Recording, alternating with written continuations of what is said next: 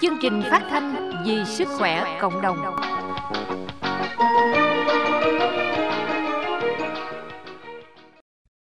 Quý thính giả thân mến, sốt xuất huyết là một bệnh do virus dengue gây ra, lây truyền qua trung gian là mũi dằn và lan rộng ở khá nhiều nơi và thường gia tăng vào mùa mưa. Bệnh gặp ở cả trẻ em và người lớn.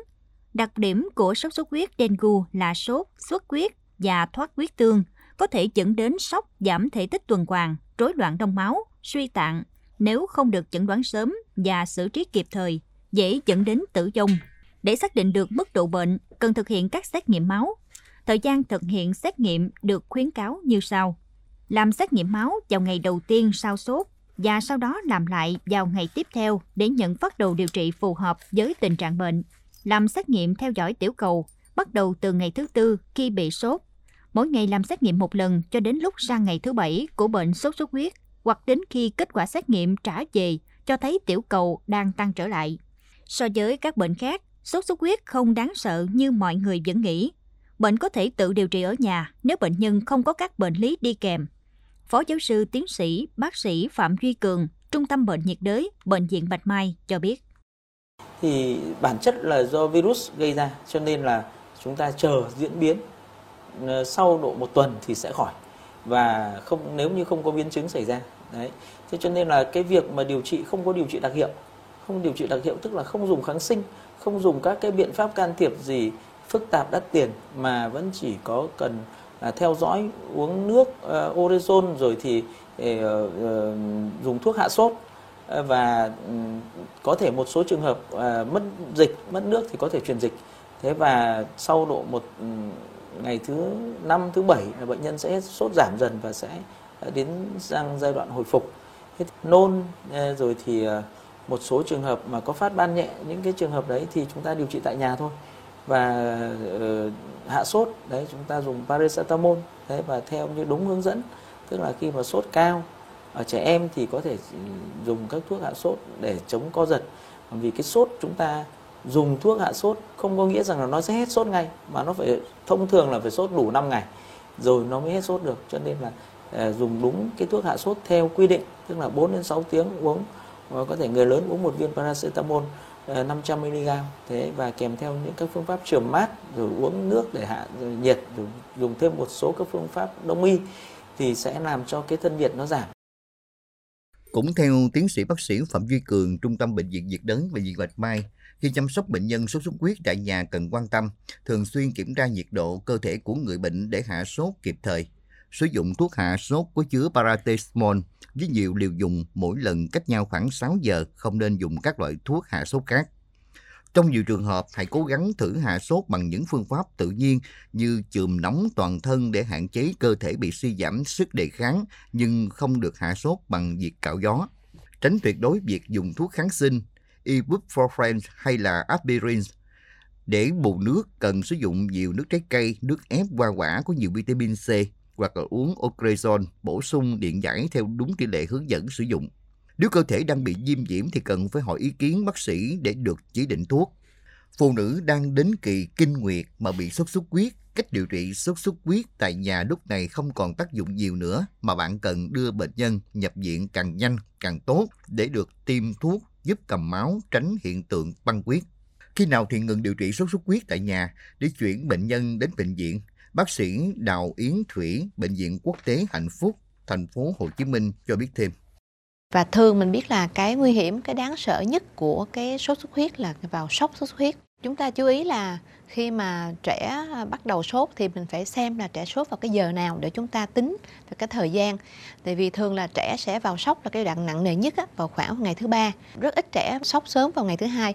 Cho nên là chúng ta thấy là nếu mà trẻ sốt mà đã 48 giờ rồi là hai ngày rồi thì chúng ta cần phải rất là quan tâm lo lắng, phải đưa trẻ đi bệnh viện để được kiểm tra có bị sốt xuất huyết hay không bác sĩ sẽ kiểm tra về máu để xem số lượng hồng cầu như thế nào.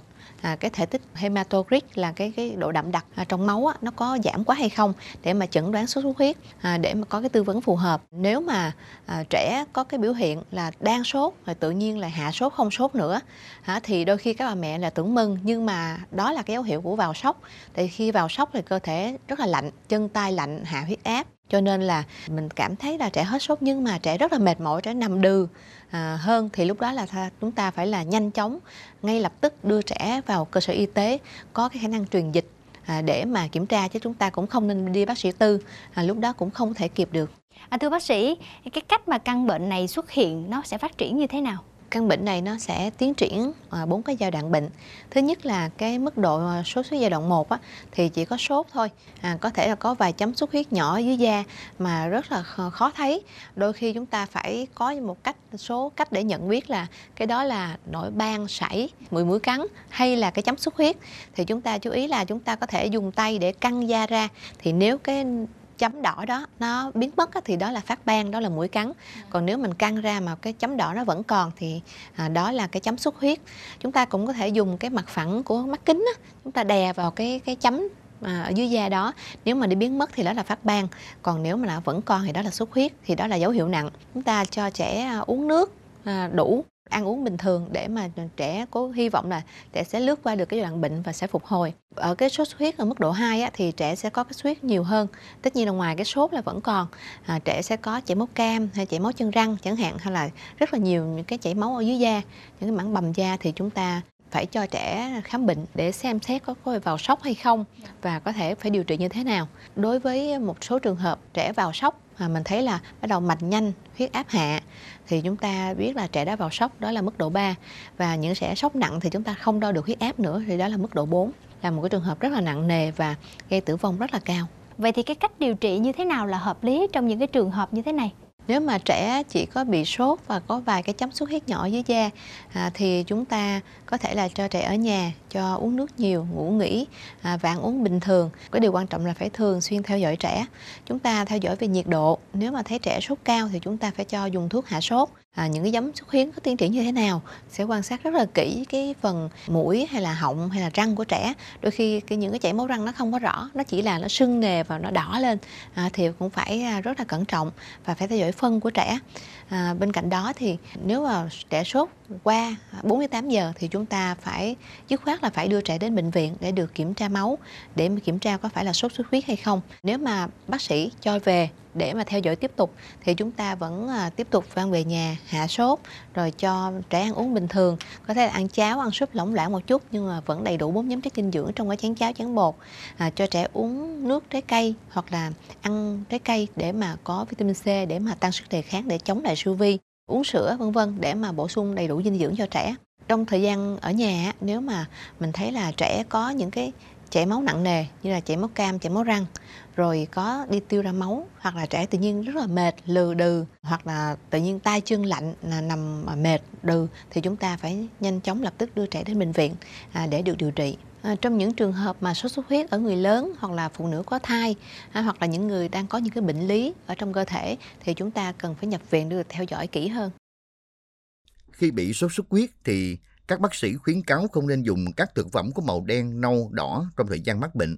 Nếu bệnh nhân sử dụng các loại thực phẩm có màu nâu, đen hoặc đỏ thì sẽ khó phân biệt với phân có lẫn máu khi bị sốt xuất huyết qua đường tiêu hóa hay là trong trường hợp người bệnh bị nôn ra chất dịch có màu thâm đen, xám, bất thường thì lại khó phân biệt được đó là do màu của thực phẩm hay là do sốt xuất huyết tiêu hóa. Không ăn trứng khi đang điều trị sốt xuất huyết tại nhà, trứng sẽ tạo ra một lượng nhiệt lớn trong cơ thể người bệnh. Do đó, những người bị sốt cao, nhất là trẻ em, khi ăn trứng gà sẽ làm cho thân nhiệt tăng lên và không phát tán ra ngoài được, khiến cho tình trạng sốt lâu khỏi. Chính vì vậy, ăn trứng là điều kiên kỵ cần tránh khi mắc bệnh sốt xuất huyết. Không ăn các loại thực phẩm nhiều dầu mỡ, Dầu mỡ nhiều sẽ gây ra các triệu chứng như là đầy bụng, khó tiêu khiến cho cơ thể bệnh nhân chậm hồi phục hơn. Không uống trà khi chữa sốt xuất huyết tại nhà. Việc uống một lượng quá nhiều trà đặc sẽ khiến cho não rơi vào trạng thái bị kích thích và dẫn đến tăng huyết áp. Bệnh nhân đang điều trị sốt xuất huyết tại nhà mà uống trà đặc sẽ làm giảm tác dụng của thuốc hạ sốt. Ngoài ra trong trà còn có chứa một số chất có thể làm cho nhiệt độ cơ thể tăng lên hậu quả khiến cho bệnh sốt xuất huyết trở nên trầm trọng hơn. Không uống nước ngọt, nước có ga, bệnh nhân trong khi chữa trị sốt xuất huyết tại nhà không nên sử dụng nước ngọt. Quý vị các bạn cái đài thân mến, đến đây thì chuyên mục sức khỏe cộng đồng cũng đã hết. Xin cảm ơn sự quan tâm lắng nghe của quý vị và các bạn.